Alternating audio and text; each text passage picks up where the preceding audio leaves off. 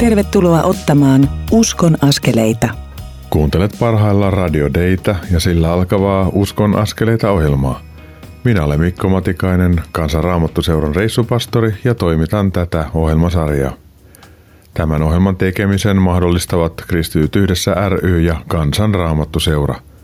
Löydät niistä ja niiden toiminnasta lisätietoja osoitteista kry.fi ja kansanraamattuseura.fi.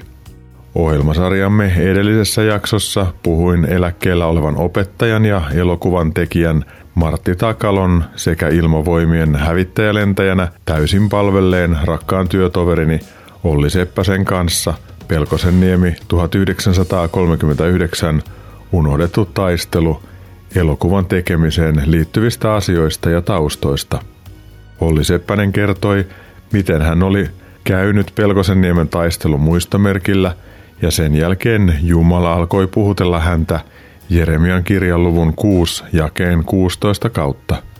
Tuossa jakeessahan sanotaan näin: pysähtykää ja katsokaa, mihin olette menossa. Ottakaa oppia menneistä ajoista. Valitkaa oikea tie ja kulkekaa sitä, niin löydätte rauhan. Tältä pohjalta Olli on käynyt läpi Suomen sotien historiaa ja löytänyt Pelkosenniemen taistelun lisäksi tilanteita, joissa Jumalan suojeleva käsi on ilmeisen aktiivisesti auttanut ja vaikuttanut vaaran ja hädän hetkellä.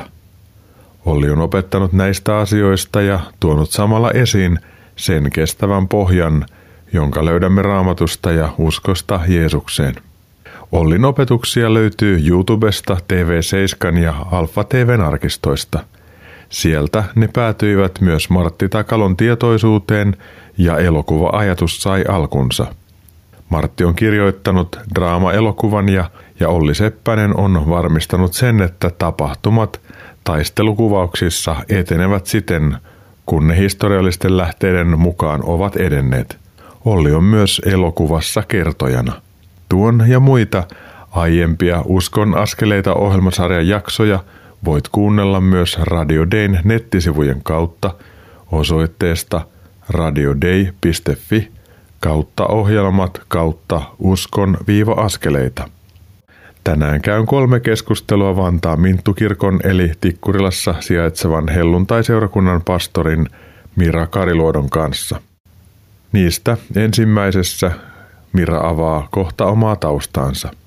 Ohjelman toisessa osuudessa Mira kertoo työstään Minttukirkon pastorina, korona-ajasta sekä sen aiheuttamasta etätyöapatiasta.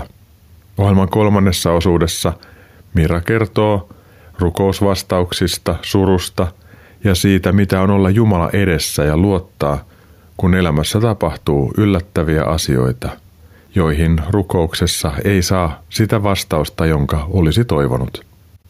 No, tämän pidemmittä puheitta käymme nyt kuuntelemaan, millaisesta taustasta Mira Kariluoto on ponnistanut ja miten Jumala on häntä johdattanut.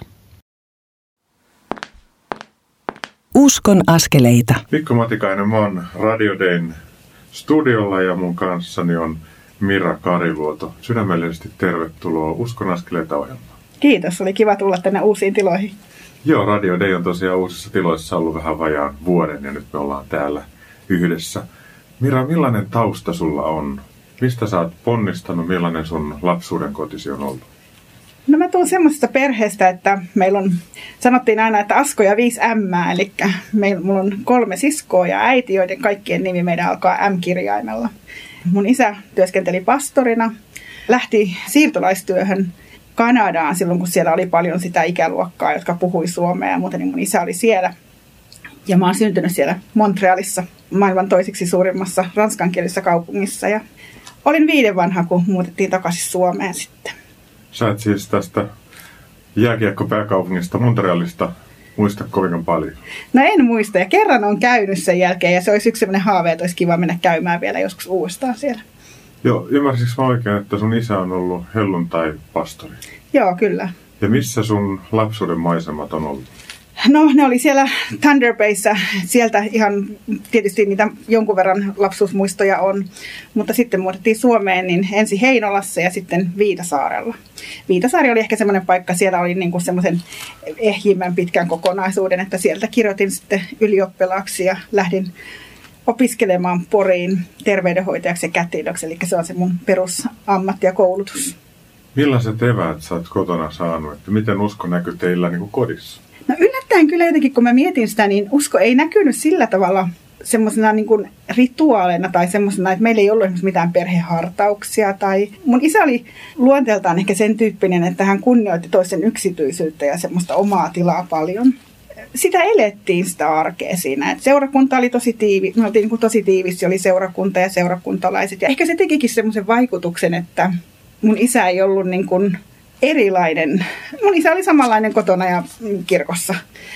Et se oli semmoista aitoa elämistä. Ja hänellä ei ollut pastorin roolia seurakunnan edessä ja sitten kotona paljastui jotain muuta, vaan hän oli samanlainen molemmissa paikoissa. Eväinä oli myös semmoinen tietynlainen niin kuin arvostava suhtautuminen eri lailla ajatteleviin ja sitten eri lailla eläviin ja semmoinen tietynlainen huumori. Mun isähän oli huumorimies, vähän semmoinen omanlainen huumorinsa, mutta muistan esimerkiksi, että kun joskus kyseli noilta mun pikkusiskolta ja sen kaverilta illalla näitä tietokilpailukysymyksiä Raamattuun liittyen, niin saattoi kysyä sitten sieltä joidenkin kysymysten lomassa, että minkäs värisellä fillarilla Daavid ajo. Ja sieltä tuli aina semmoista pientä humoristista meininkiä, että usko ei ollut niin vakava asia. Mä jotenkin ajattelen, mulla jäi korvaan tämä, että sun isällä ei ollut seurakuntaidentiteettiä ja perheidentiteettiä eriksensä, tai että hän ei ollut eri henkilö siellä. Ja jotenkin mä ajattelen, että Jumala kutsuu meitä aitouteen olemaan niin kuin se oma itsemme kaikissa tilanteissa, missä me ollaan. Ja on ihan selvää, että meillä on tietyissä tilanteissa, me joudutaan toimimaan tietystä roolista käsin, näin. Mutta se, että se ketä me oikeasti ollaan, niin se näkyy näissä asioissa. Sä lähdit lukemaan terveydenhoitajaksi kätilöksi. Mikä tähän vaikutti? No siinä oli varmaan sellainen käsitys ja ajatus mulla. Mä ajattelin, että mä haluan mahdollisesti lähteä lähetystehtäviin jossakin vaiheessa ja se oli sellainen niin kuin tietyllä lailla hyvä ammatti. Ja sitten se kiinnosti mua. Ja nyt kun mä jälkeenpäin mietin, niin ei siihen aikaan ollut niin paljon malleja erilaisista ammateista. Että nyt jos mä olisin lähtenyt uudestaan opiskelemaan tai tekemään, niin mua kiinnostaa esimerkiksi toimittajan työ. Mutta mä oon päässyt itse asiassa tekemään sitä myöhemmin elämässä kyllä sitten. Ohjauduin vähän muihinkin hommiin kuin terveydenhoitajan työhön. Miten se terveydenhoitajan työ? Sä aloitit siinä ja sitten jotakin johdatettiin eteen niin kuin uutta. Mä tein Suomessa terveydenhoitajan töitä. Erilaisia on ollut lastenneuvolassa ja kouluterveydenhuollossa ja laaja-alaisesti tehnyt. Ja sitten mä oon ollut töissä Saudi-Arabiassa pari otteeseen terveydenhoitajan töissä siellä. Se oli tosi mielenkiintoinen jakso elää siellä kristittynä ihan muslimimaailmassa, mutta tykkäsin tosi paljon olla siellä. Mä pyydettiin jossain vaiheessa tekemään semmoista sijaisuutta tonne FIDAan, mikä on helluntaiseurakuntien lähetys- ja kehitysyhteistyöjärjestö. Päädyin sitten sinne. Nuorisotoimintojen koordinaattori oli se nimike silloin. Jäin sitten sille tielle. Mun piti mennä vuoden sijaisuuteen ja melkein 10 vuotta mä olinkin siellä sitten. Se on muuten jännä juttu, että aika usein kuulee tarinan, että meni sijaiseksi tai kesätöihin ja sitten siinä venähti aika pitkä aika ja sulla meni 10 vuotta Fidassa. Meni, enkä mä tiedä olisinko mä sieltä osannut lähteä pois. Työ oli kauhean mielekästä ja siinä tuli koko aika uusia haasteita, että siinä ei päässyt sillä tavalla leipääntymään. On semmoinen kokemus nyt, että miten hallituksen päätös voi vaikuttaa pienen ihmisen, pienen suomalaisen elämään. Eli silloinen hallitus päätti säästää kehitysyhteistyövaroista. Ja varmaan se oli niin, että kaikki, jotka teki järjestöt kehitysyhteistyötä, niin joutui sitten irtisanomaan. Meiltä Fidastakin muistaakseni 30 irtisanottiin ja mä olin yksi irtisanotuista.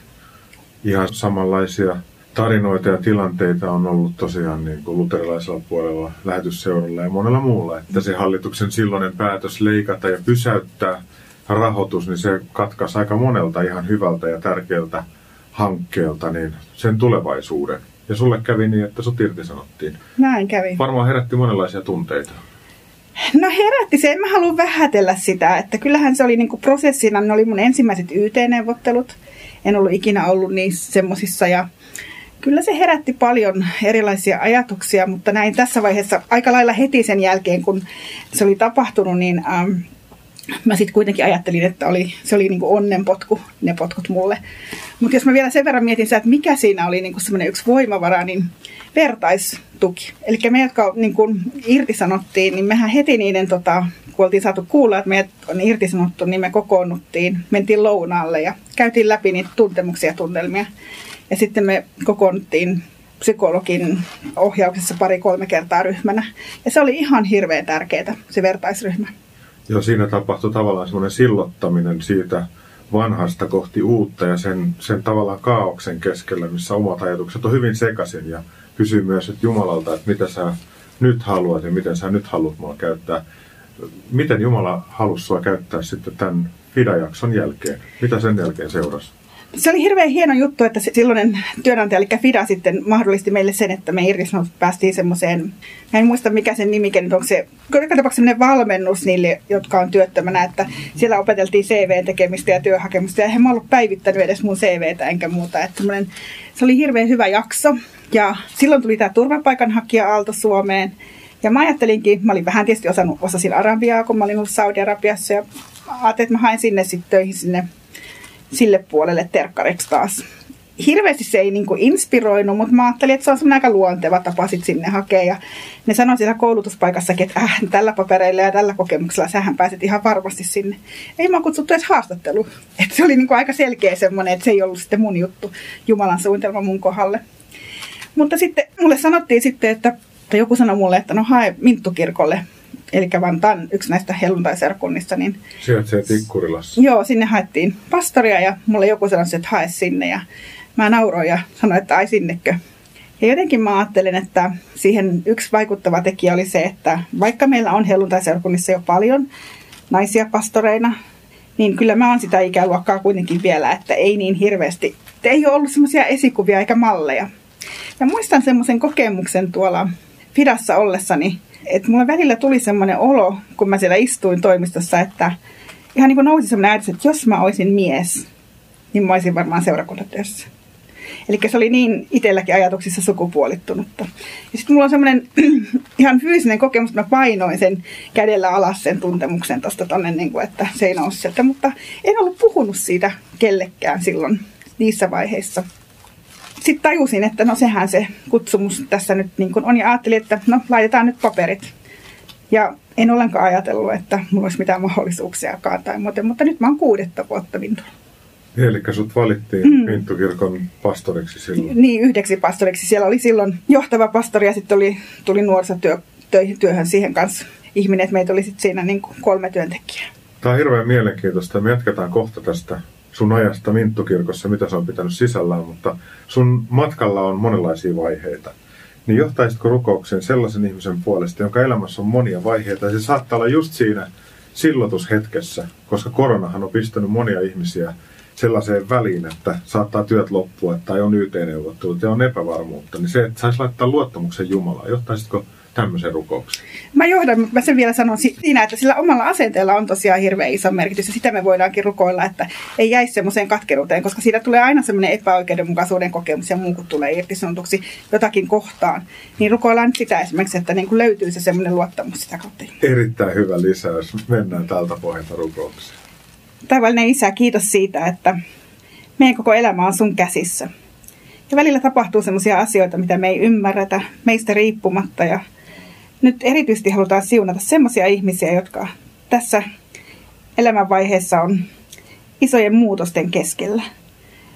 Henkilökohtaisia asioita perhe-elämässä tai työpaikan muutossa tai irtisanotuksi tulemisia. Ja me halutaan pyytää, että laske semmoinen rauha sydämeen ja luottamus sinuun. Auta niin, että kukaan ei jäisi sinne katkeruuteen, vaan että voisit säilyä semmoinen luottamus siihen, että kaikki kääntyy parhaimpään ja sä johdatat uusiin kuvioihin ja sä näet kaikki ne tilanteet. Ja kiitos, että nekin tunteet, mitä tulee, liittyy niihin vaikeisiin tilanteisiin, niin ne on kaikki aitoja ja niiden kanssa saa olla tosi. Kiitos siitä, että me saadaan jättää sun käsiin meidän tulevaisuus. Aamen. Rakas Jeesus, kiitos siitä, että on sellainen vahva ajatus, että sattumat ei viskele Jumalan lapsia, että kun me joudutaan vaikeisiin vaiheisiin tai pimeyteen, niin sä oot Herra sielläkin. Ja pyydetään sitä, että avaat tietä eteenpäin, kuljeta sun valoon. Ja kiitos Herra siitä, että sä oot hämmennyksen keskellä ja sä autat meitä elämään läpi monenlaisten asioiden ja sä et ikinä meitä hylkää. Herra, tulkoon sun valtakunta ja tapahtukoon sun tahtos näissä asioissa meidän elämässä ja meidän läheisten elämässä myös. Sun nimessä Jeesus näitä pyydetään ja rukoillaan. Aamen. Kiitos Mira tästä. Jatketaan kohta Minttukirkosta ja sun tehtävästä siellä. Kiitos Mira tästä. Kuuntelemme tässä välissä kappaleen Tulkoon tie sinua vastaan tauon paikan esittämänä. Sen jälkeen siirrymme kuuntelemaan Uskon askeleita ohjelman toista osuutta, jossa puhumme Mira Kariluodon työstä Vantaalla Tikkurilassa sijaitsevan helluntaiseurakunnan Minttukirkon pastorina. Pysy siis kanavalla.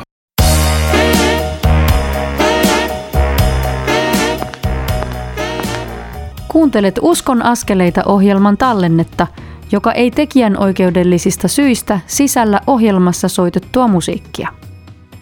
Nyt siirrymme ohjelman toisen osuuden pariin. Kuuntelet Uskon askeleita ohjelmaa, jonka tuottavat Kristityt yhdessä ry ja Kansanraamattuseura. Lisätietoa löydät osoitteista kry.fi ja kansanraamattuseura.fi. Tervetuloa Uskon askeleita ohjelman toisen osuuden pariin näillä rakkailla Radio Dein taajuuksilla. Minä olen Mikko Matikainen, Kansanraamattuseuran reissupastori ja toimitan tätä Uskon askeleita ohjelmasarjaa. Ohjelman ensimmäisessä osuudessa helluntaiseurakunnan pastori Mira Kariluoto avasi omia taustojaan ja nyt puhumme Miran kanssa hänen työstään Minttukirkossa ja tästä korona-ajasta. Uskon askeleita. Mikko Matikainen tässä. Me ollaan Mira Kariluodon kanssa Radio Dein studiolla ja me ehdittiin jo jutella Miran kanssa hetki. Tosi kiva, Mira, että oot siinä. Kiva olla just tässä. Me puhuttiin siitä, miten sua on kuljetettu eteenpäin ja päädyttiin siihen, että hait Minttukirkon pastorin tehtävää ja ajattelit, että ei sua siihen varmaan valita ja jouduit käymään vähän semmoista henkistä painia myös, että miten nainen ja pastorius sopii yhteen, kun sä oot kasvanut semmoisessa ympäristössä, että ei ollut malleja. Miltä susta tuntui, kun tuli tieto siitä, että sut on valittu Minttukirkon pastoriksi? Mua rupesi oikeastaan jo sen ensimmäisen haastattelun jälkeen tuntumaan, että hetkinen, että tämä voisi olla mun juttu. Nykyään oikeastaan ajatellaankin, että haastattelu ei ole vaan sitä, että mä käyn siellä ja katselen, että kelpaanko minä tai halutaanko mut, vaan se haastatteluhan on semmoinen molemminpuolinen, että kiinnostaako se paikka mua sitten, kun mä käyn juttelemassa. Ja sitten tuli toinen haastattelukerta ja sen jälkeen sitten selvisi, että mut oli valittu. En mä siinä vaiheessa enää sitä oikeasti miettinyt. Että kyllä se oli sitten jo niin selkeä. Ja Minttukirkolla oli ollut nainen pastorina aikaisemmin, että se ei ollut edes seurakunnalle mikään semmoinen niin sanotusti juttu. Ja on ollut kauhean ehkä kosketettukin siitä tai semmoinen rohkaistunut, miten paljon niin kuin hyvää palautetta ja rohkaisua on saanut. Että ei se ole tässä enää ollut semmoinen iso asia. Voidaan varmaan sanoa sillä tavalla, tai voidaanko sanoa näin, että kun sulle tuli taju siitä, että sut voidaan valita, niin sulla oli aura edessä ja sä olit valmis laskemaan kädet siihen auraan ja lähtee tekemään sitä hommaa. Ja sulla oli ajatus, että sä et katso taakse, kun sanassa sanotaan, että jos laskee käden auraan, niin ei pidä katsoa taaksepäin, vaan pitää mennä eteenpäin. Oliko sulla tämmöinen?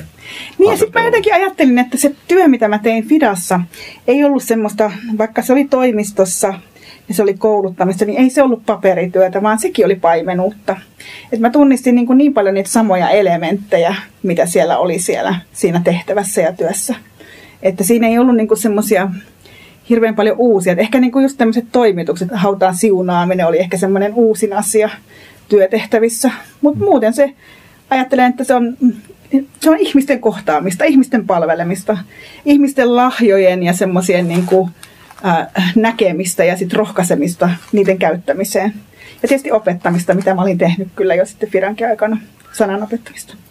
Mulla herää semmoinen kysymys, että kun sä puhut paimenuudesta ja sä mainitset opettajuuden ja muuta, niin mitä armolahjoja sä tunnistat itsessä, että mitkä Jumala on antanut sulle, mitä hän haluaa, juuri sinä käytät? Tunnistan ton paimenuuden. Se on semmoinen, minkä mä selkeästi näen ja tunnistan. Olen saanut palautetta opettamisen lahjasta ja tykkään opettamisesta ja siitä on saanut palautetta.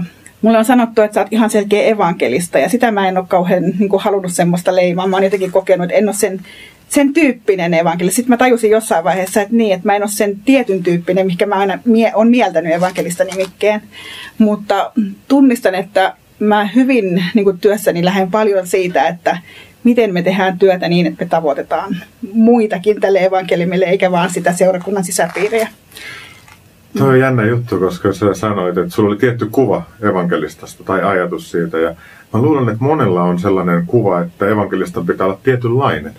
Ja itse asiassa evankelista on ihminen, jolla on halu saada sanomaa eteenpäin tai mahdollistaa sen tekeminen. Että mä tiedän monia semmoisia ihmisiä, joilla on semmoinen evankelistan sydän, mutta niillä on se Mooseksen tilanne, että he ei ole puhujia, mutta he on mahdollistajia. Ja haluaisin rohkaista ihmisiä siihen, että etsi omia lahjoja, etsi sitä omaa tapaa olla kristitty, salasiunata ja mennä eteenpäin. Ja jotenkin haluaisin rohkaista ihmisiä siihen, että hakee ja hakeutuu evankelista koulutukseen silloin, kun vähänkin kutkuttaa. Meillä on Kansanraamattuseurassa evankelista koulutusta alkamassa ja teillä on varmasti helluntai-puolella ja on monia muitakin, mutta jotenkin mä ajattelen, että ihmiset liian arkana katselee, että lähtisi kokeilemaan ja maistelemaan sitä, mitä se voi olla. Niin nämä on näitä haasteita, mitä on, kun meillä on joku tietty sana, johon sisältyy paljon ajatuksia ja semmoisia mielikuvia, niin sitten se muuttaminen on vaikeaa. Niiden mielikuvien muuttaminen siihen tiettyyn sanaan. Mutta ajattelen just näin, että jokainen omalla tavallaan ja omalla paikallaan ja löytyy erilaisia tapoja paikkoja. Sä oot nyt palvellut Minttukirkkoa. Mulla alkoi nyt helmikuussa 6. vuosi. 6. vuosi. Että näin se aika lentää. No, miltä tuntuu olla Minttukirkon pastori tällä hetkellä? Tuntuu hyvältä. Paitsi, että tämä korona-aika on tietysti haastavaa. Että kyllä huomaan, että viime kevät meni aika kivasti. Tehtiin semmoista Mintun kotikirkkohetkeä ja saatiin sitä ihan hyvää palautetta. Ja kesällä me sitten kokoonnuttiin ja syksynkin aikana tuonne marraskuulle. Mutta nyt taas sitten alkoi ne nettilähetykset ja ne rupeaa olemaan aika raskaita, niin kuin huomaa, että ihmiset ei oikein jaksa kuunnella ja katsokaan niitä. Ja sitten niiden tekeminenkin alkaa olla jotenkin haastavaa, kun kaipaisi sitä yhteisöä ja yhteisöllisyyttä jo. Että kyllä tässä kovasti jo odotetaan ja toivotaan, että pääsisi kokoontumaan. Nyt alkaa olla pastorilla väsymystä, mutta myös seurakuntalaisilla väsymystä siihen nettiyhteyteen, joka sinänsä on parasta, mitä tällä hetkellä voi olla. Joo, mutta siihen liittyy tietysti se, että ne, jotka netin kautta jumalanpalveluksia pystyy seuraamaan, niin se työkin on paljolti siellä sitten, että sen koneen äärellä ollaan niin paljon, että ei jaksa enää istua siinä. Mä tunnistan ihan saman asian, että oman työni puolesta on etäpalavereissa sinne, tänne, tonne, eri puolille maailmaa ja muuta. Ja sitten kun tulee sen oman yhteisön, eli kotiryhmäverkoston nettistriimaus, niin välillä katson sitä. Ja huomaan, että ajatus harhailee ihan eri tavalla kuin silloin, että jos olisi kirkkosalissa. Mm-hmm. Mutta jotenkin koen tärkeänä sen, että haluaa olla siinä, mutta aina ei vaan jaksa. Mm. Että tässä on semmoista niinku väsymystä, joka alkaa niinku kumuloitua. Joo, ja tähän on siis lanseerattu uusi sanakin Suomessa. Joku professori käytti sanaa etätyöapatia. Eli siihen tulee sitten just tämmöiset asiat kuin motivaation puute ja inspiraation puute, että se rupeaa vaan yksinkertaisesti olemaan raskasta. Mutta me on tehty työtä sitten silläkin lailla, että koitetaan pitää puhelimitse yhteyksiä tietysti ikäväkeen ja toimitaan niissä rajoissa, kun on mahdollista toimia. Mitä sä koet, että Jumala on puhunut sulle tämän korona-ajan keskellä? Millaisia asioita hän on nostanut sun mieleen?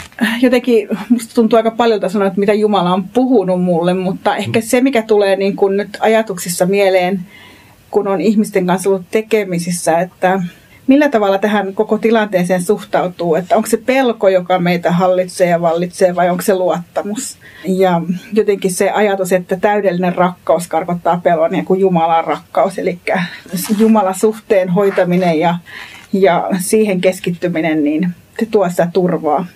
Et siihen oikeastaan niin kuin haluan kannustaakin, että ei lähde pelosta lähtien näitä asioita käsittelemään ja ajattelemaan. Ja sitten on ihan viisautta sekin, että ei niitä uutisia tarvitse joka päivä. Mä itse en jaksa enää kuunnella niitä koronauutisia niin paljon, että riittää kun joskus kuulee, että missä mennään.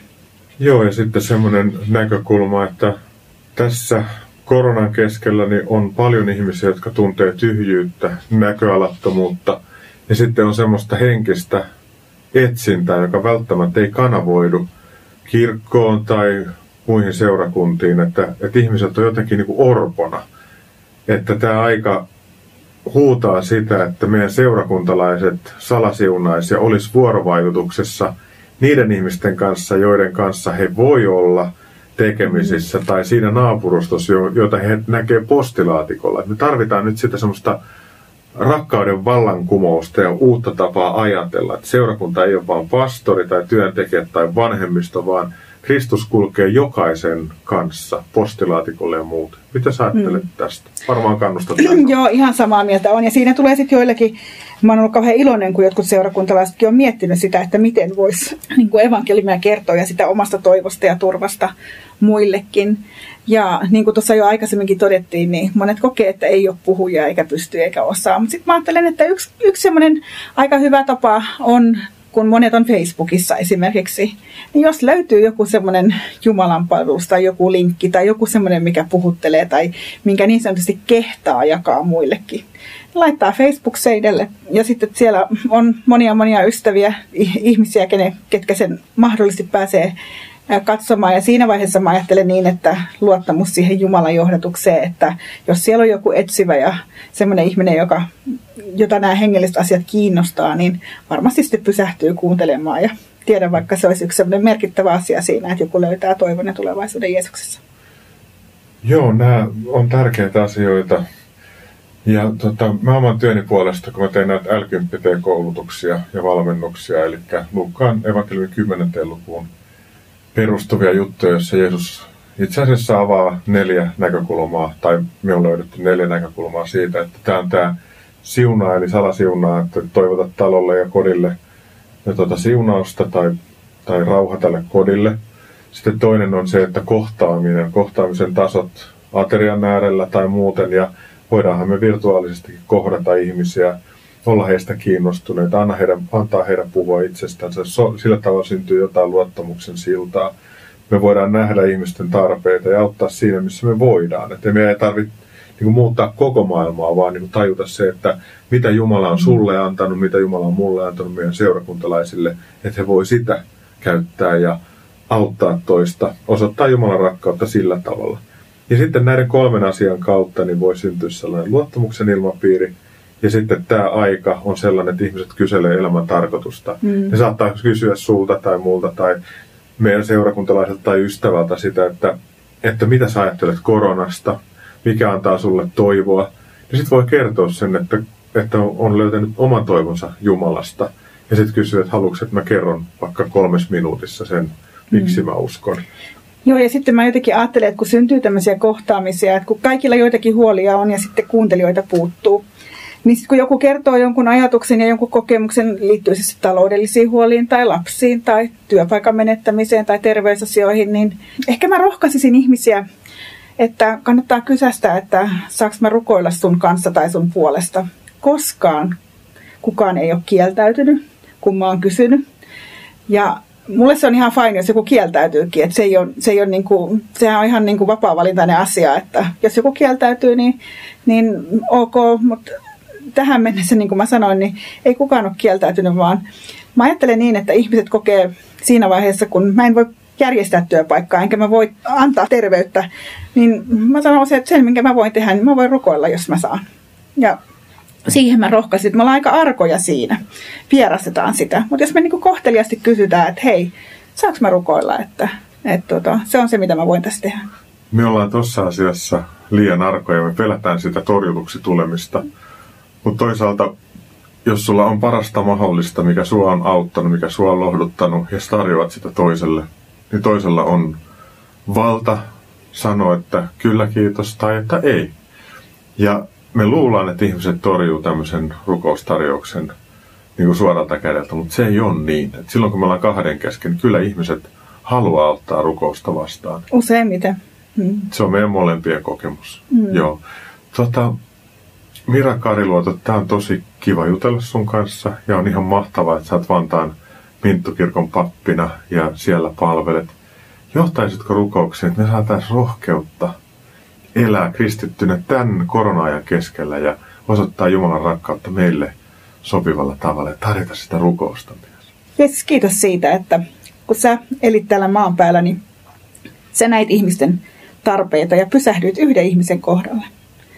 Mä haluan pyytää, että meilläkin olisi semmoinen kyky kaiken omien kiireiden ja asioiden keskellä pysähtyä yhden ihmisen kohdalle ja nähdä hänet ja hänen elämänsä ja olla kiinnostunut hänestä. Mä haluan pyytää meille rohkeutta siihen, että me voitaisiin myös tarjota sitä apua, mikä meillä on, suhdetta sinuun, elävään Jumalaa, että sinä voit antaa apusi. Auta meitä, anna meille semmoista rohkeutta, että voitaisiin ihan reilusti kysyä, että saadaanko me rukoilla. Ja mä haluan pyytää, että luotetaan siihen, että sinä pyhä henkesi kautta vaikutat niissä tilanteissa. Kiitos, että sen ei tarvitse olla mikään suoritus, vaan me voidaan pitää tarjolla sitä elämän sanaa, mikä meillä on. Me tiedetään, että tässä ajassa on paljon ihmisiä, jotka etsii elämän tarkoitusta ja etsii mielekkyyttä ja etsii turvaa. Ja jotenkin tuntuu niin väärältäkin, että me pidetään sitä itsellämme sitä tietoa ja suurta salaisuutta. Ja siksi pyydänkin, että me voitaisiin suurella uskalluksella tarjota sitä eteenpäin. Aamen. Kiitos Isä siitä, että saat kaiken rohkaisun Jumala ja kiitos Pyhä Henki siitä, että sä palautat meille mieleen, mitä Jeesus on sanonut ja Herra, sä vaikutat meistä tahtomista ja tekemistä ja voit hoksauttaa meitä eri tilanteissa. Herra, havahduta meidät silloin, kun sä pienellä tavalla kuiskaat tai kiinnität meidän huomiota johonkin, ottamaan se pieni tärkeä uskon askel ja kohtaamaan toinen ihminen silloin, kun sinä olet avannut jo asioita enemmän kuin me edes aavistetaan. Kiitos Jeesus, että sä rakastat meitä sellaisena kuin me ollaan, silloinkin kun me onnistutaan ja silloin kun me epäonnistutaan. Herra, sun käsi jäädään ja halutaan siunata kaikkia niitä Suomen seurakuntia, jotka tämän koronan keskellä on, ja pyytää sitä, että syntyy luovuutta ja uusia kohtaamisia. Kiitos Jeesus sun hyvyydestä. Aamen. Mira Kariluoto, sydämellinen kiitos tästä. Jatketaan vielä yksi pieni keskustelu tämän jälkeen. No olipas mielenkiintoista keskustelua. Kuuntelemme nyt kappaleen Kysytkö palvelushintaa Niina Åströmin laulamana. Sen jälkeen siirrymme kuuntelemaan tämän Uskon askeleita ohjelman 3. osuutta.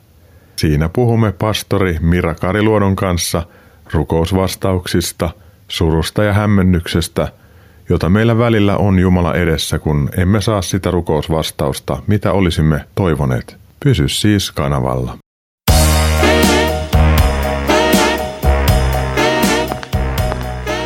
Kuuntelet Uskon askeleita ohjelman tallennetta, joka ei tekijänoikeudellisista syistä sisällä ohjelmassa soitettua musiikkia. Nyt siirrymme ohjelman 3. osuuden pariin.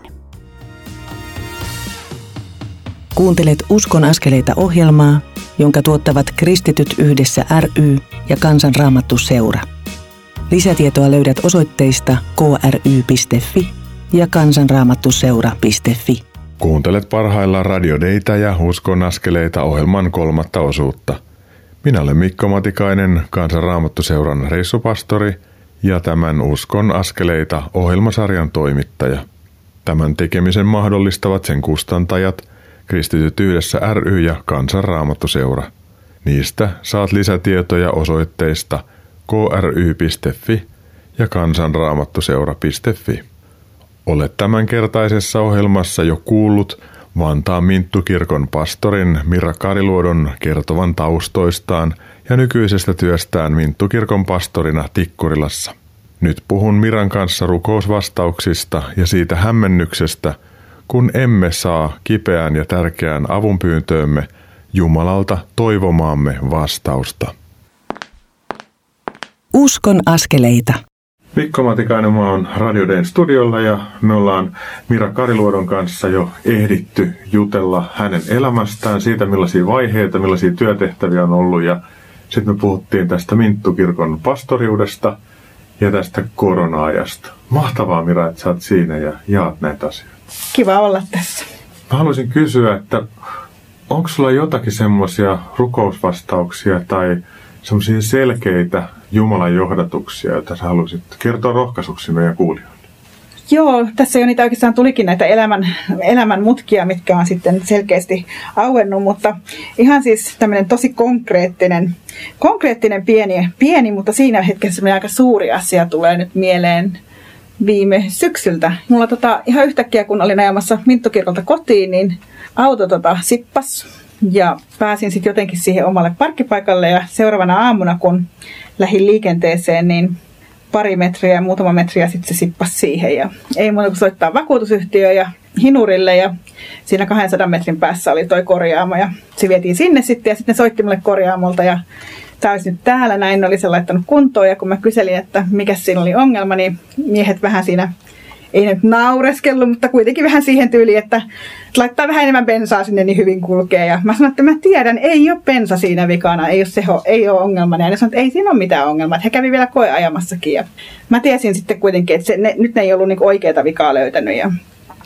lähdin liikenteeseen ja soitin saman tien takaisin, että tässä on jotain vikaa kyllä. Mutta ne vaan sanoivat, että no ajele nyt vähän aikaa ja kattele. Ja mä ajelin sitten ja sitten mä jonnekin tuonne 20-30 kilsan päähän pääsin. Olin sitten siellä, lähin liikenteeseen sieltä, niin ei mitään tapahtunut. Se simahti siihen. Sitten mä soitin niille ja sanoin, että täällä mä nyt oon, että mitä mä teen.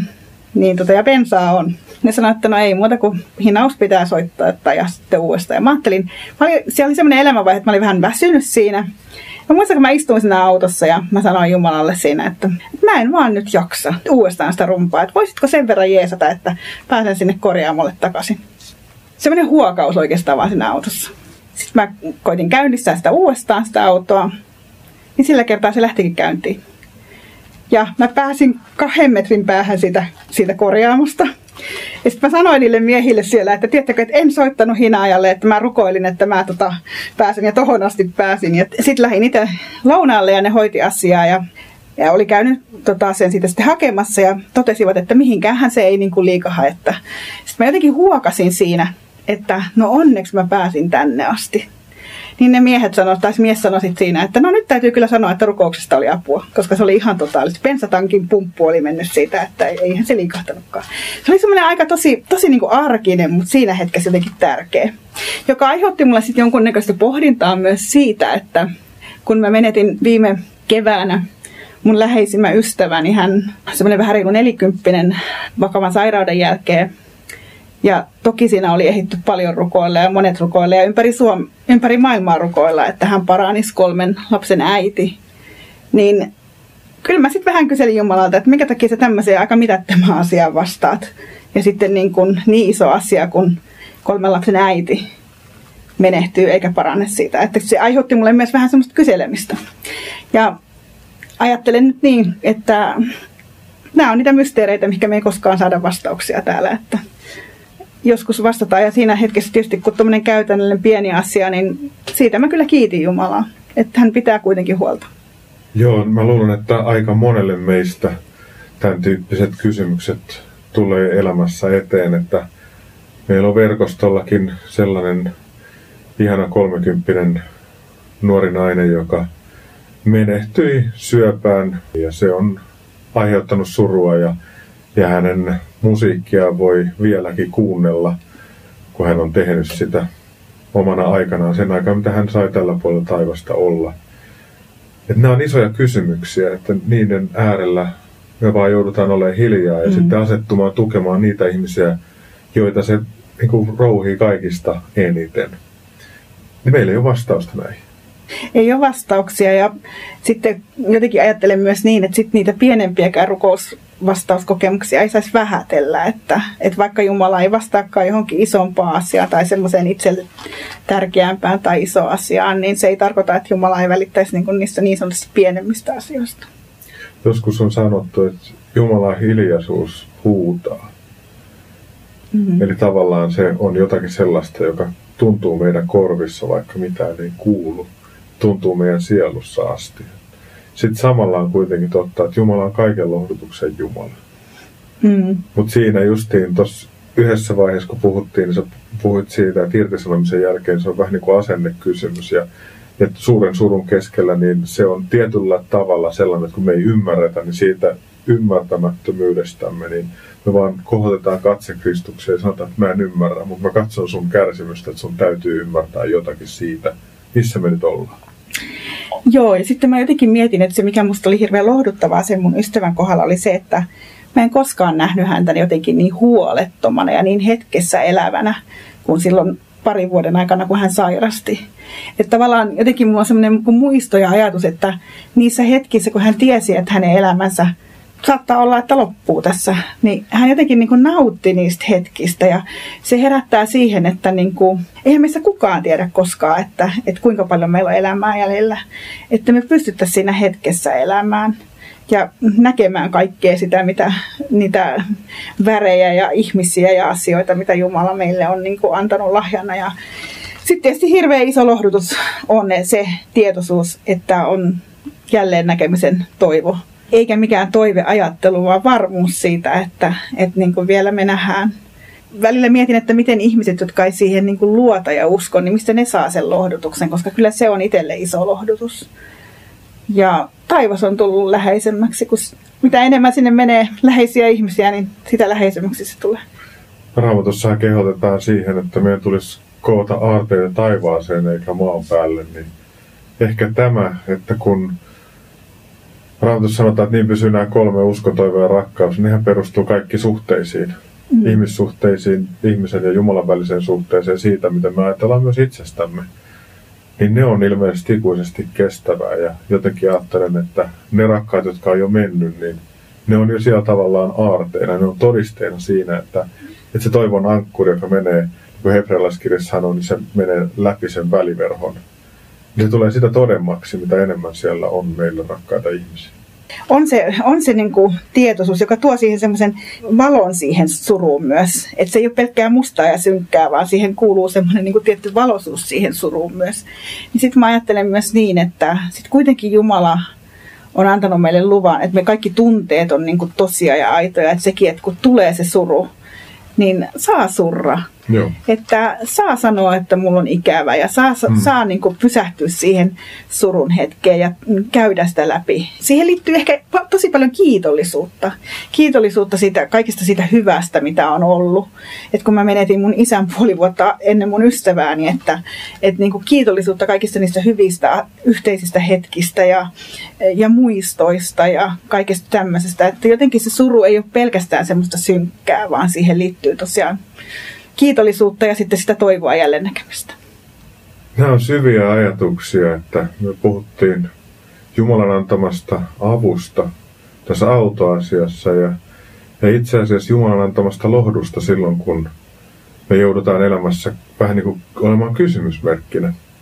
Johtaisitko sä, Mira Kariluoto, meitä rukoukseen näiden asioiden äärellä ja niiden kuulijoiden puolesta, joilla on sanotaan akuutti kipu tällä alueella? Jeesus, kiitos siitä, että sä ymmärrät ihmisen elämää, koska sä itsekin elit ihmisenä. Sä tiedät, miltä tuntuu semmoiset vaikeat tunteet. Ja halutaan siunata tässä hetkessä niitä ihmisiä, jotka kulkee jossain pimeässä laaksossa, kuolemanvarjon laaksossa. Näet ne tunnelmat ja tunteet ja kokemukset ja sen pimeyden kokemuksen. Ja kiitos siitä, että me voidaan tässä muistuttaa siitä, että niin kuin Daavid sanoi, että vaikka minä vaeltaisin kuolemanvarjon laaksossa, niin en pelkäisi mitään pahaa, koska sielläkin sinä olet minun kanssani. Kiitos siitä, että sä oot luvannut, että sä et hylkää etkä jätä. Mä haluan pyytää, että sä tuot toivon näkökulmia ihmisten elämään, jotka on jollakin lailla pimeässä elämänvaiheessa. Tuo elämään ihmisiä, jotka sanoo rohkaisevia sanoja. Kiitos siitä, että sun sanassasi Raamatussa löytyy paljon asioita, jotka meitä rohkaisee. Kiitos siitä, että me voidaan luottaa siihen, että me saadaan meidän rakkaat vielä nähdä taivaassa. Haluan pyytää, että me voitaisiin, niin kuin Paavali sanoi, juosta itsekin semmoinen kilpailu uskollisena loppuun asti niin, että me todellakin päästään taivaassa ja saadaan siellä kohdata meidän rakkaat. Kiitos Jeesus siitä, että sä oot hyvä. Sä oot valmistanut meille tie taivaaseen ja sinä itse olet tämä tie.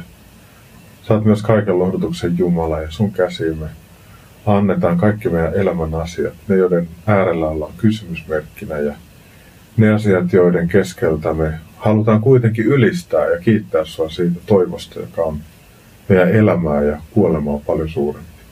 Sun käsis, Herra Jeesus, me jätämme itsemme ja toinen toisemme ja läheiset ja ne kuulijat, jotka on näiden syvien kysymysten äärellä. Sun nimessäsi Jeesus rukoillaan. Aamen. Lämmin kiitos Mira Kariluoto näistä haastatteluista ja tästä kohtaamisesta. Jumalan siunausta sun työhön Minttukirkossa ja sun koko elämä. Kiitos samoin sulle siunausta ja kaikille kuulijoille. Tästä kuulemastamme keskustelusta ja rukouksista on hyvä siirtyä antamaan muutama ajatus tai virike tähän alkaneeseen viikkoon. 1. Pyri olemaan aito oma itsesi riippumatta siitä, missä tehtävässä tai roolissa milloinkin toimit. Pyydä Jumalaa kasvattamaan sinua tässä ja suojelemaan samalla sydämesi. 2. Muista rukouksin kaikkia yrityksiä ja niitä työntekijöitä, jotka joutuvat kulkemaan läpi YT-prosessin tämän kevään aikana. Avaa tulevaisuutta ja toivoa sekä uusia töitä ihmisille ja markkinoita yrityksille. 3. Rukoile kotipaikkakuntasi tai alueesi seurakuntien puolesta. Muista myös kristillisiä järjestöjä rukouksin ja tukemalla niitä, jos koet siihen kehotusta. 4. Elämäsi kipeiden kysymysten ja vastaamattomien rukousten äärellä luota Jumalaan kaikesta huolimatta ja kaiken keskellä. Asetu surevan tai hämmennyksessä olevan rinnalle, tai jos olet itse tuossa tilanteessa, niin ota vastaan, kun joku tarjoutuu olemaan rinnallasi. 5. Tarjoudu rukoilemaan toisen kanssa, kun siihen avautuu pienikin mahdollisuus. Muista rukouksin myös vuodeksi 2022 suunniteltua valtakunnallista mediamissiota. Nämä juuri kuulemasi virikkeet löydät ohjelman jälkeen Uskon askeleita Facebook-seinältä. Tämä kuulemasi jakso uusitaan lauantaina kello 18 ja sunnuntaina aamuyöllä kello 02. Ohjelman tallenteen löydät aikanaan Radio Dei nettisivuilta osoitteesta radiodei.fi/ohjelmat/uskon-askeleita. Minä Mikko Matikainen kiitän sinua siitä, että olit tänään kuulolla. Ollaan Jumalan käsissä elämämme kysymysten kanssa ja otetaan omassa elämässämme voimien mukaan niitä pieniä, mutta tärkeitä uskon askeleita. Tämänkertaisen ohjelman lopuksi kuuntelemme kappaleen Taivas on totta Exitin esittämänä. Ensi viikon maanantaina kello 21.40 lähetetään seuraava Uskon askeleita ohjelmasarjan jakso. Siis ensi viikkoon. Moi moi!